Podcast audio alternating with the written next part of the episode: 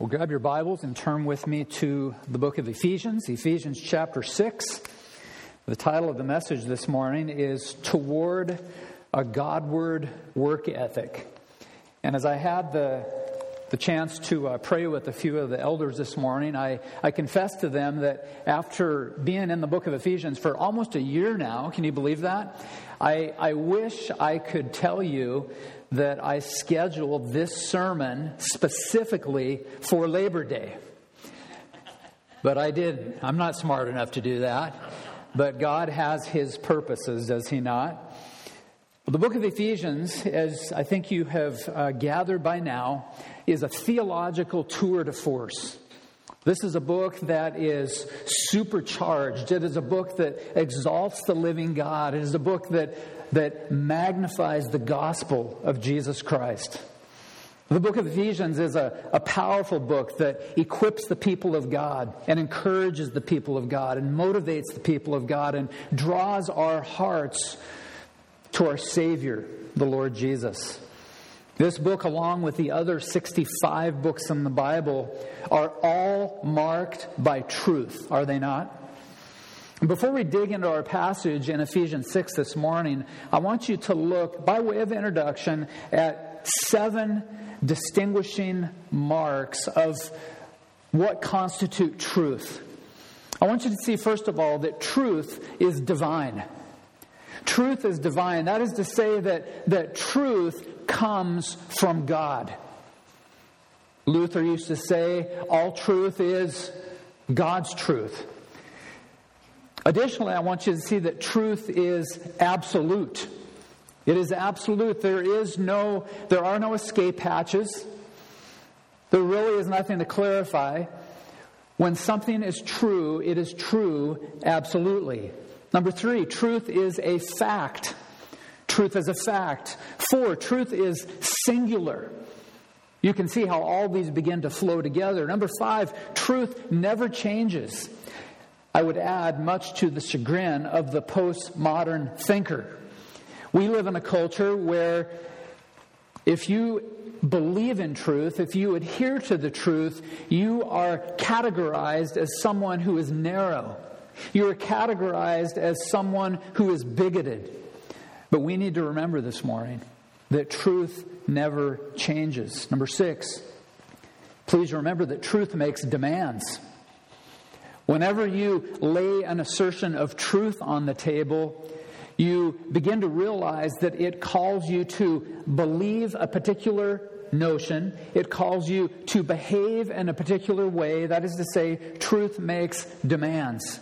Finally, and we have been learning this all throughout our study in the book of Ephesians, and that is that truth is powerful. Truth is powerful. Now, in recent days, we have seen together how Scripture addresses a variety of different kinds of people. We have seen how the Word of God addresses husbands. And husbands, you remember, the Word of God was fairly hard on you. And I worked hard to make sure that you uh, felt challenged, but were also encouraged. But we've also seen that the Word of God addresses wives. We've seen that the Word of God uh, addresses children, that the Word of God addresses parents. And today we're going to move to a totally different category of people. We're going to move to employer employee relationships. And here we will learn, as we have already learned with husbands and wives and children and parents, that there is a, a principle of authority and submission. This has been a dominant theme over really several years of, of the ministry here at Christ Fellowship. It has certainly characterized my pulpit ministry. It is one of authority and submission. Authority and submission. We see it flow throughout the pages of Scripture. I'm happy to say that many of you are not only beginning to understand this flow of authority and submission, but many of you are very pleased to assent to this authority submission model. Let me say this humbly and candidly. If you're here this morning and you're a husband, a wife, a child, a parent, an employer, an employee, and you say, you know what, this whole thing about authority and submission is a bunch of bunk, get over it. Right? Because th- this is absolute truth. Remember, truth makes demands, but here's what you'll see. That, that's the negative statement I want to say about authority and submission. Get over it if you struggle with it. The positive thing is this, and I, I mentioned this last week, that in submission, in submitting to whomever God has placed over you, whether it's a wife submitting to her husband, whether it's a child submitting to his or her parents, whether it is the household of faith submitting to elders that God has placed over you, or whether, as we will discover today, it's an employee who submits to an employer, here's what we have discovered that there is freedom in submission. I, I, I, could tell you story after story after story, especially when it comes to marriage counseling where you have a situation where a wife is unwilling to submit to the authority of her husband, and that is usually precipitated by a husband who's been a passive leader. And generally, what, not generally, always, what men will hear in that case is yes, it's true, I understand, I sympathize with you that your wife's not submitting to your authority, but guess what? It's your fault. It's your fault. But, Pastor, you don't under. When, when a man is passive, all you do is invite your wife to, to reject your leadership. Now, that doesn't mean she's off the hook because the wife is called to submit to the authority of her husband. But here is what I have discovered in, in episode after episode after episode that when a wife begins to see that there is, is great benefit and great delight and great joy in submitting to the leadership of her husband, all of a sudden, and you can see it in her body language, you can see it in the way she talks, you can see it in her attitudes and her actions. She is free. it, it is a wonderful thing. And so that cuts through all of these different scenarios a wife, a husband, parents, and as we will see today, the employer employee relationship.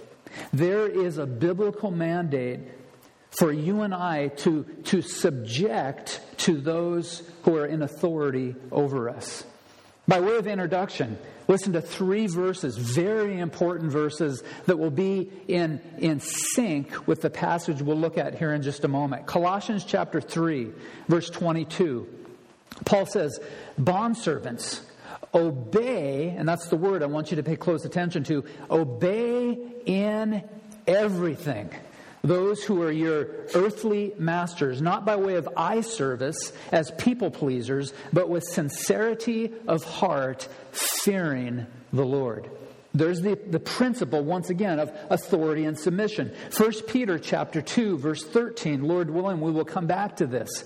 Peter says, Be subject, and that's the same word translated obey in Colossians 3. Be subject or obey for the Lord's sake to every human institution, whether it be the emperor as supreme and then Paul says in Romans chapter 13, verse 1 Let every person be subject to the governing authorities, for there is no authority except from God, and those that exist have been instituted by God. Now, generally, there's a question that arises at this point, especially when it comes to obeying the governmental authorities. And I'm going to say this in passing because I think it's something that we have learned along the way and we, we know this pretty well. The only exception to the rule of authority and submission is this when the government, when a husband, when an employer, when a, a, a, mom or a dad tells someone who they are in authority over to do something that violates Scripture, that is the only case where we are called to disobey.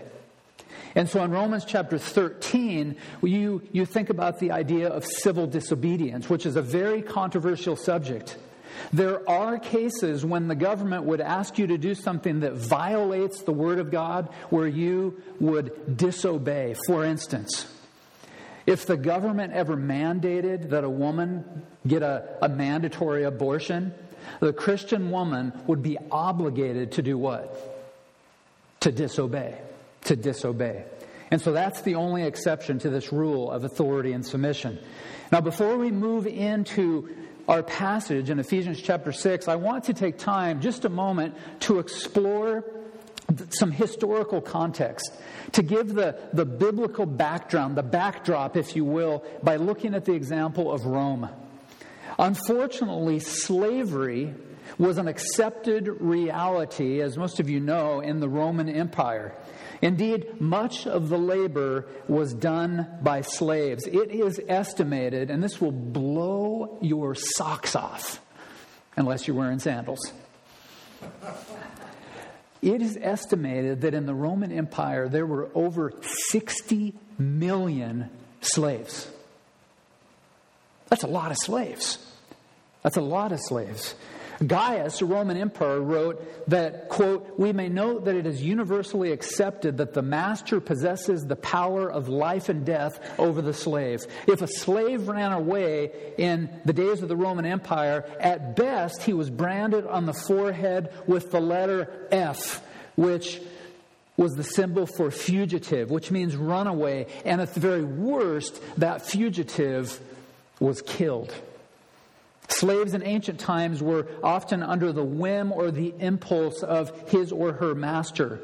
Augustus, for example, crucified a slave because he killed a pet quail. Vedius Pollio flung a slave still living into a pool of lamprey eels because this individual dropped and broke a crystal goblet. One other individual tells of a Roman person who ordered a slave to be killed for no other reason than that she lost her temper with him. And so this, this context of the Roman Empire, Empire is very instructive for us. There was a time when, when slavery really was very, very common. Now, I want to move to our cultural context by addressing employer employee relationships. Now, Obviously, the majority, the vast majority of employer employee relationships don't match the brutality that we just described in the days of the Roman emperor, eh, Roman Empire. And you say, but you've never met my boss, Pastor. Well, I think we would agree that we have moved on from those days. But now we live in an age where employees are battling for their rights. Employees are battling for higher salaries. These employees are battling for uh, less time, more vacation, higher salaries, and the employers are asking for more work, more time, more devotion, more profits in their pockets. And so we are on the horns of a dilemma, as it were. You are aware of disputes that professional athletes engage in on an ongoing basis. As a, as a massive fan of sports, I get, I get very frustrated when someone that I love to watch on the football field or the, the baseball diamond or the basketball court holds out so that individual can receive millions and millions and millions of dollars. It drives me insane when someone on the Seahawks says, I'm, I'm going to hold out a camp and I want my agent to negotiate a better deal for me. And I say to myself, hey, buddy, you're already making more in two days than I'm going to make in six lifetimes. And so, what, what, what is at, the, at stake here is greed. It's employees are greedy and employers are greedy as well. And so, the Apostle Paul is very in tune even in the first century context, with these very practical concerns. His concerns touched a nerve with the Christians in the first century in the city of Ephesus, and his concerns also touch a nerve with each one of us as well. And so, in light of this very interesting struggle of personal rights and autonomous agendas, I want to focus on one very basic question with you, and that is what is your responsibility. Most of you are employees.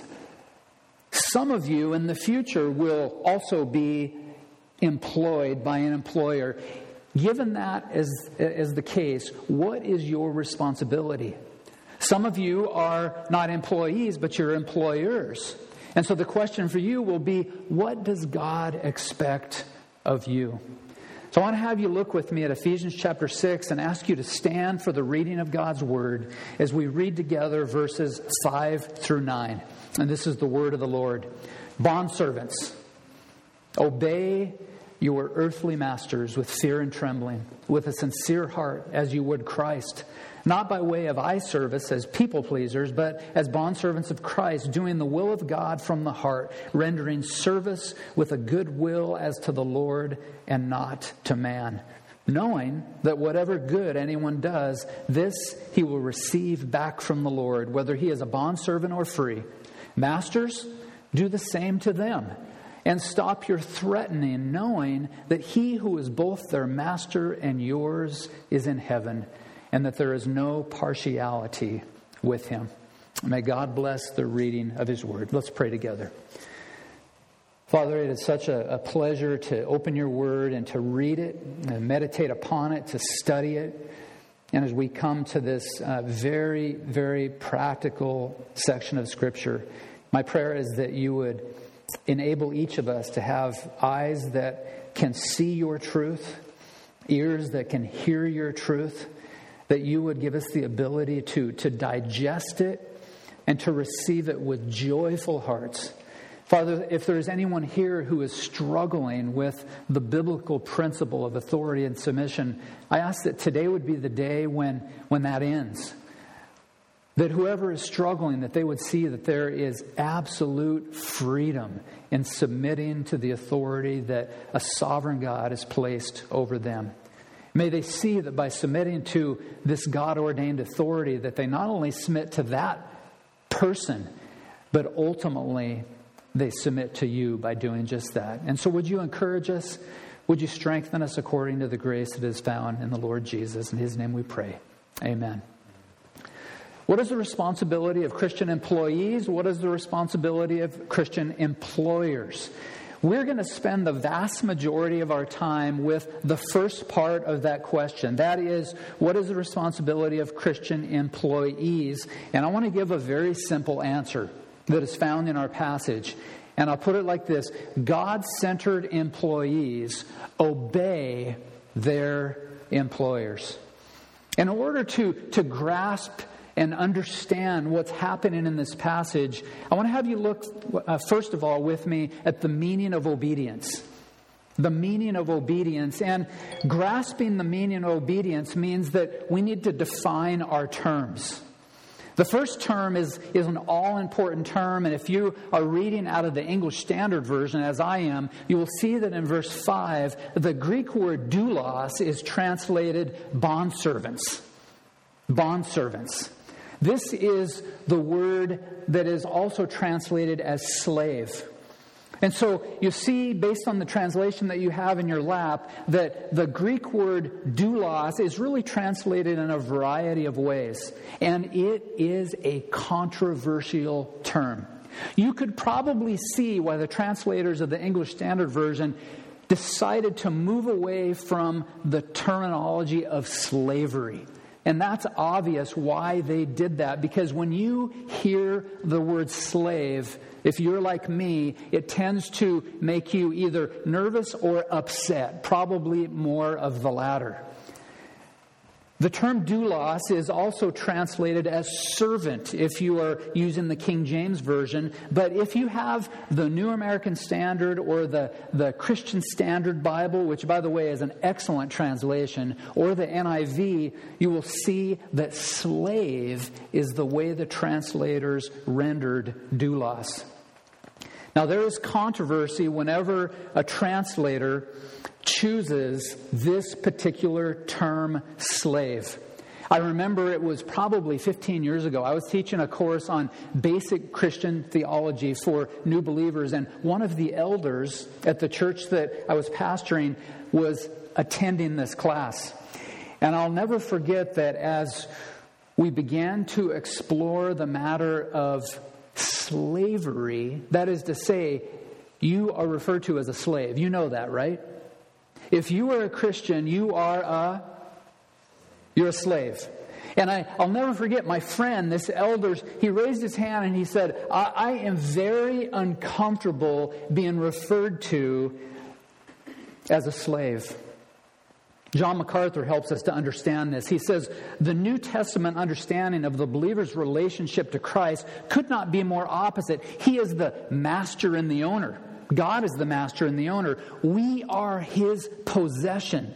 He is the king, the Lord, and the Son of God. We are his subjects and his subordinates. In a word, we are his. Yes, we are his slaves. MacArthur continues The gospel is not simply an invitation to become an associate of Christ, it is a mandate to become a slave of Christ. The term doulos here means a servant or a slave who is devoted to another. It's a, it, describes a person who, who totally disregards his own personal interests. And so MacArthur continues While it is true that the duties of a slave and a servant may overlap to some degree, there is a key distinction between the two. A servant, you see, is hired, a slave is owned. Servants have an element of freedom in choosing whom they work for and what they do. The idea of servanthood maintains some level of self autonomy and personal rights. Slaves, on the other hand, have no freedom, no autonomy, no rights. It is important that you understand that none other than the Apostle Paul referred to himself. By the way, was there ever outside of the Lord Jesus Christ a better teacher, a more astute, astute theologian than the Apostle Paul? I can't think of anyone else. He referred over and over again to himself as a doulos of Jesus Christ, much to the chagrin of my friend who struggled being referred to as a slave. Romans chapter 1, verse 1 Paul, a slave of Christ Jesus, called as an apostle and singled out for God's good news. That's the very first verse in Romans. And Leona, I can't wait until we come to the point of studying the book of Romans together. Leona's been bugging me for a, a long time. Keep bugging. Philippians chapter 1, verse 1 Paul and Timothy, slaves of Jesus Christ, to all the saints in Christ Jesus who are in Philippi, including the overseers and the deacons. Galatians chapter 1, verse 10, Paul says, Am I now trying to win the favor of the people or God? Or am I striving to please people? If I were still trying to please people, I would not be a slave of Christ. And so you see, Paul is very comfortable referring to himself as a doulos, as a slave. And he's also, if you remember in the previous verse, he's comfortable referring to his co workers, fellow laborers in the ministry, and also each of you, if you are a follower of Jesus, as a slave. That's verse 5, bondservants. But now, look with me at the next word that we need to wrestle with. It's the term master. Bondservants or slaves, obey your earthly masters. This is a word, it comes from the Greek word kurios. It means owner, employer, or boss. May I remind you that, that Jesus is the boss? Jesus is the CEO. Jesus is the Savior. Jesus calls the shots. Jesus is sovereign over all things. There is a book that will be released in a few months, a book on Reformed preaching by Joel Beeke, and I have had the, the privilege of reading this advanced copy before it's released. And just this morning, I read from Dr. Beeke that one of the prime marks of, of a Reformed preacher is that he preaches the sovereign pleasure of Jesus Christ. Amen? Jesus is sovereign over everything. There's nothing that escapes his sovereign control. He is king, he is kurios. And so the New Testament does not oppose the division of a society into master slave relationships. Indeed, most of us are involved in such a relationship, a relationship that you, can be accurately described as the employee employer relationship. Now, if you look at verse 5, you, you can probably guess the final word that I want to have you focus on. Bondservants or slaves, do what to your earthly masters? Obey your earthly masters. Scripture calls upon slaves to be obedient to their master in all things. And I can hear the response, but Pastor, you don't understand. My boss, my boss is a merciless boss. My boss is a brutal taskmaster. I, I call my boss when he's not looking, I call him Pharaoh the brutal taskmaster. Are you telling me, is the Word of God telling me that I need to submit to His authority? Would you look with me at 1 Peter chapter 2 because the apostle Peter addresses that very interesting question. 1 Peter chapter 2 verse 18. Here the apostle Peter uses the word servants which is a, a household a household servant, a household slave. He says, Be subject, that's the same word translated obey, be subject to your masters with all respect. Stop right there. We've picked that up so far, right? Be subject to your masters with all respect. But the question is, what if my boss is Pharaoh? How shall I respond to him or her? Peter says, not only to the good and the gentle, but also to the unjust. We are to obey the employer that God has placed over us. So that word obey, it means to listen to, it means to submit to. And the force of this verb is, is absolutely undeniable. Employees are to obey their, their employers as a matter of habit. It's written in the present tense, which means this keep on obeying your employers. It indicates that obedience is a daily event. There's never a time when we, when we step out of that model of obedience. Simply put, God centered employees obey or submit to their employers. Now, move from the, the meaning of obedience with me just for a moment to the model of obedience. Because I'm sure you're asking, what's it look like? What's it look like when I go to work on Tuesday morning? How do I obey my boss? For years and years before I hurt my neck, I have a bone spur in my neck. Uh, I, I, played racquetball. This, this, is before the days of cycling. Uh, uh, at least five days a week, I would play racquetball for years and years and years and years. And people would come to me from time to time and they, they would ask me, would you teach me how to play? Not just the rules of the game but teach me teach me the strategy teach me some some fundamentals. And so i would give the prospective racquetball player some basic tips things like make sure you have the proper equipment. That thing you got at walmart's got to go. You need to get a good racket bend your knees when you hit a ground stroke Follow through on your ground strokes. Be aggressive. B E aggressive. B E A G G R E S S I V E. Okay, you with me? Be aggressive. You know, as a cheerleader, if you're going to play racquetball, you got to take your hands out of your pockets, man. And you have to be willing to dive. You have to be willing to hurt your neck like I did. You have to be aggressive. Never back down. Never back down and always keep your opponents in the back court. Don't let your opponent get in the front court or you are toast.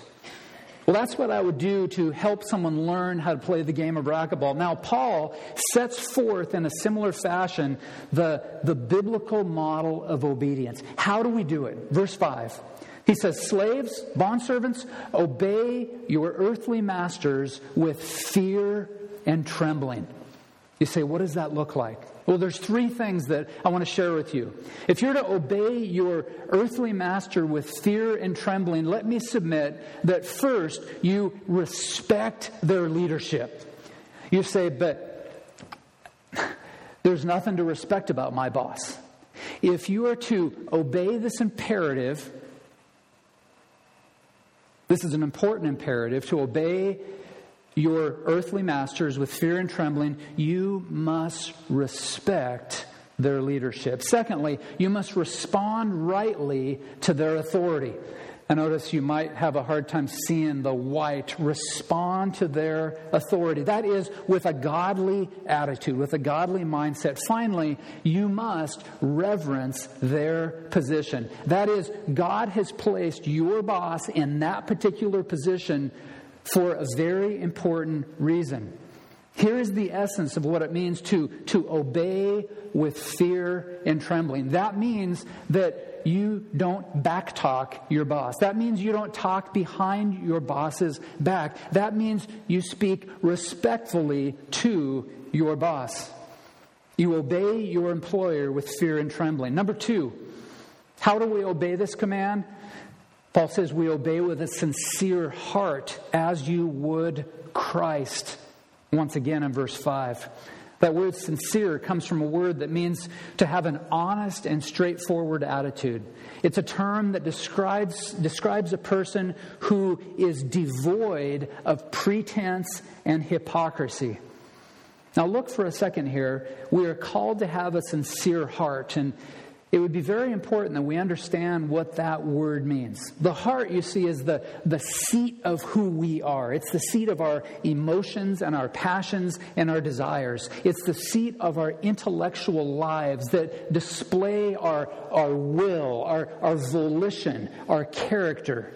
And so obeying with a sincere heart would indicate this it would indicate an unfettered, uncompromising devotion and sincerity that is not only directed at your employer, but one where you obey with a sincere heart as you would Christ.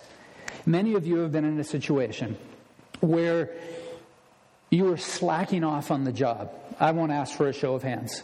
You're slacking off on the job and you hear the back door open and you know it's your boss. And so, if you are a, a, young person and you work at the fast food restaurant and you know that one of the requirements is to have your hat on, and you hate wearing that hat, so it's been off, right? All afternoon it's been off, and the owner of the restaurant comes in, you whoop, here he comes, whoop, you flip it back on. Or you begin to work harder because the boss shows up. And the new model of working would work something like this you just assume that the boss is there 24 hours a day. Why? Because Jesus is there 24 hours a day. We work as unto the Lord Jesus Christ.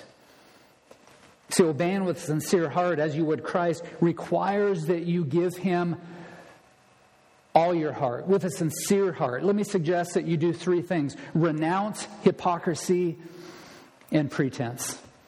Again, that's the meaning of sincerity.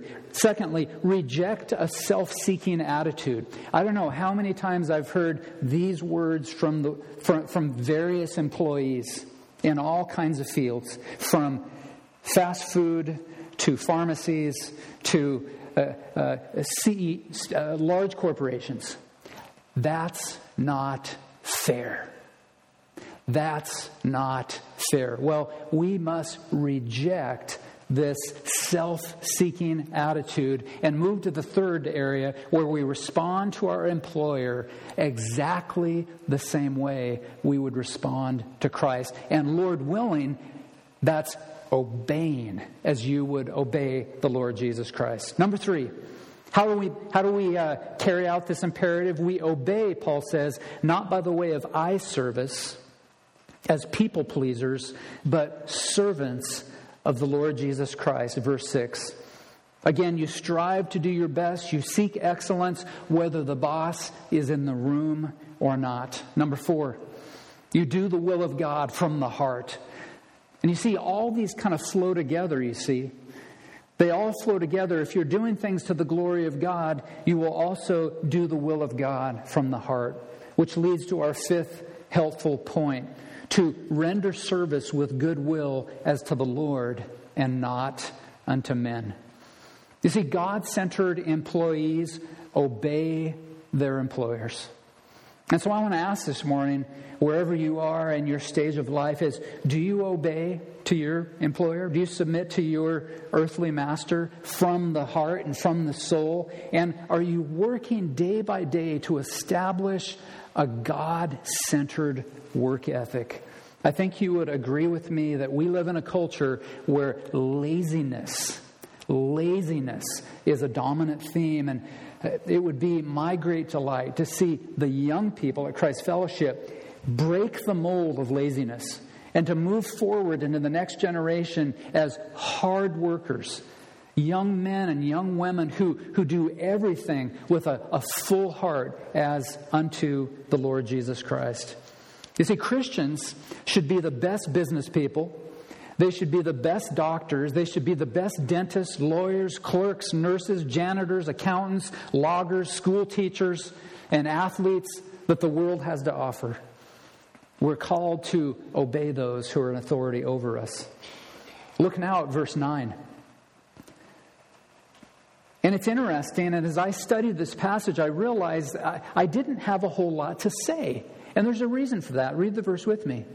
Masters, do the same to them and stop your threatening, knowing that he who is both their master and yours is, and yours is in heaven, and that there is no partiality with him. And the reason there's not an awful lot to say when we come to the second point that God centered employers treat their employees with honor and respect is because of what Paul says in verse 9 Master, do the same to them. That is to say, everything we just discovered in verses 5 all the way through verse 8, Paul says, under the inspiration of the Holy Spirit, now if you're a boss, if you're an employer, do the same to them. Uh, Leviticus 25 43 says, You shall not rule over him ruthlessly, but you shall fear your God. So, quickly, look with me at the model of obedience. Something very interesting happens here. Paul says, Bosses, stop your threatening. That word means a declaration or of an intent or a determination to inflict harm on another person. If you're a boss and you act that way to those who are under your authority, Paul says, stop doing that. That same word is translated in Acts chapter 9, verse 1. Do you remember before the Apostle Paul was a Christian? Before he was a Christ follower?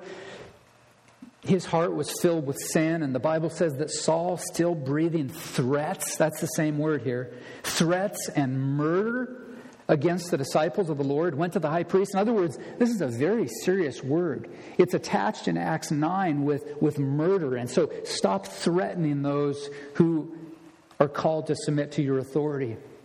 And then move to the model, the motivation rather, of obedience. We see that the Christian employer has the same master in heaven and that he is called to show no partiality. The bottom line here is that employers and employees are both accountable to God for their respective work ethics. So I want to conclude by asking this can we do it? And you hear this from me on a, on a regular basis. When there's an imperative in the Word of God, I generally ask, can we do it? Can employees obey their employers? Can employers treat their employees with mutual honor and respect in the way that God intends? And the answer is that in the flesh, we can't.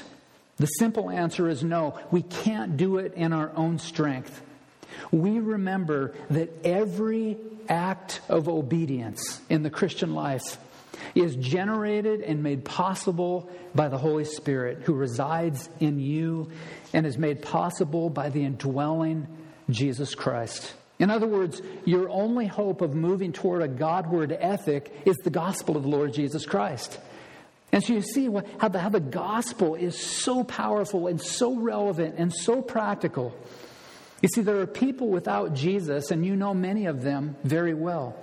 People who are not Christians have good work ethics.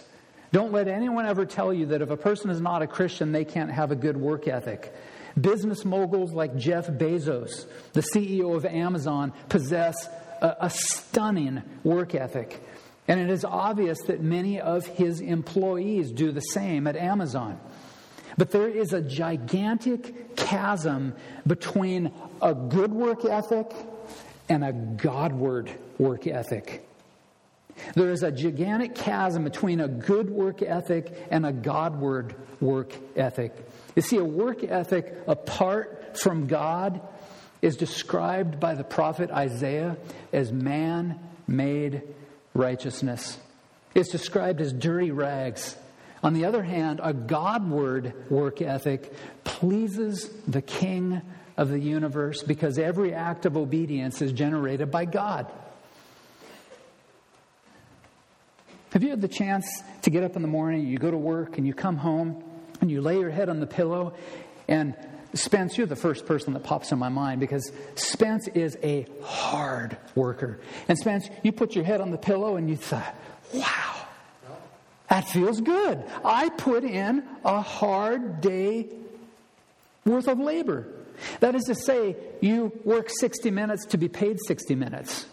But my fear is that in our culture, many people work 20 minutes and expect to be paid for 60 minutes. We are, before Almighty God, called to put in an honest day's work to the glory of God if we are working. Francis Schaeffer says it like this He says, to live moment by moment through faith on the base of the blood, basis of the blood of Christ and the power of the Spirit is the only really integrated way to live. But then he goes on. He says, This is the only way to be at rest with myself, for only in this way am I not trying to carry what I cannot. You see, what Schaeffer is helping us to understand is in order for us to to be Godward in everything we say and do, we must be empowered by the gospel. God centered employees obey their employers, and God centered employers treat their employees with mutual honor and respect. And this is only possible when you're filled with the Spirit who accomplishes his mighty and sovereign purposes in you. When you relate to your employer in godly ways, when employers relate to their employees in godly ways, you move forward and have this God centered work ethic that pleases God. And I want to close with this. When you please God, you glorify God, which is to say, you come face to face with the essence of your existence. Why did God create you? Isaiah 43 says He created you to glorify Him. He created you to glorify Him. May I ask, are, are you moving toward a Godward work ethic? Now, for those of you who are retired or you're uh, uh, doing something else in your life right now, you say, How does this apply to me? How is it relevant to me? It's relevant to you in every way. Why? Because everyone has someone that they answer to. We all have someone that we answer to. I, as senior pastor at Christ Fellowship, I answer to the elder council. It is the elder council that sets the parameters. It's the elder council that put my, put my job description together. It's the elder council that I answer to. And so I would ask are you moving toward a, a Godward work ethic?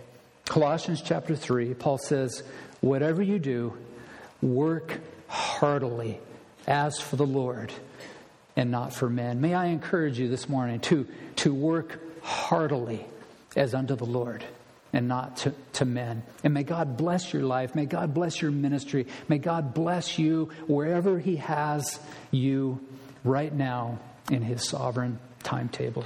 Let's pray. Father, thank you for these practical lessons that we've had a chance to explore in your word.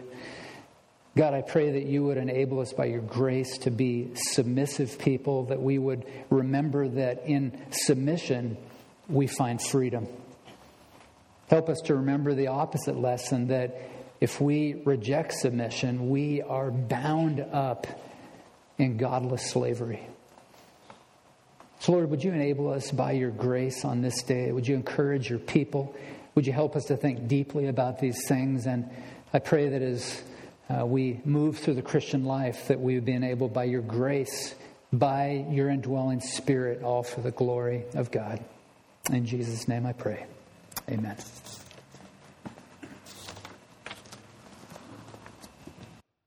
All right, we're going to take part in the Lord's Supper this morning, and as always, um, this is for believers in Jesus Christ to remember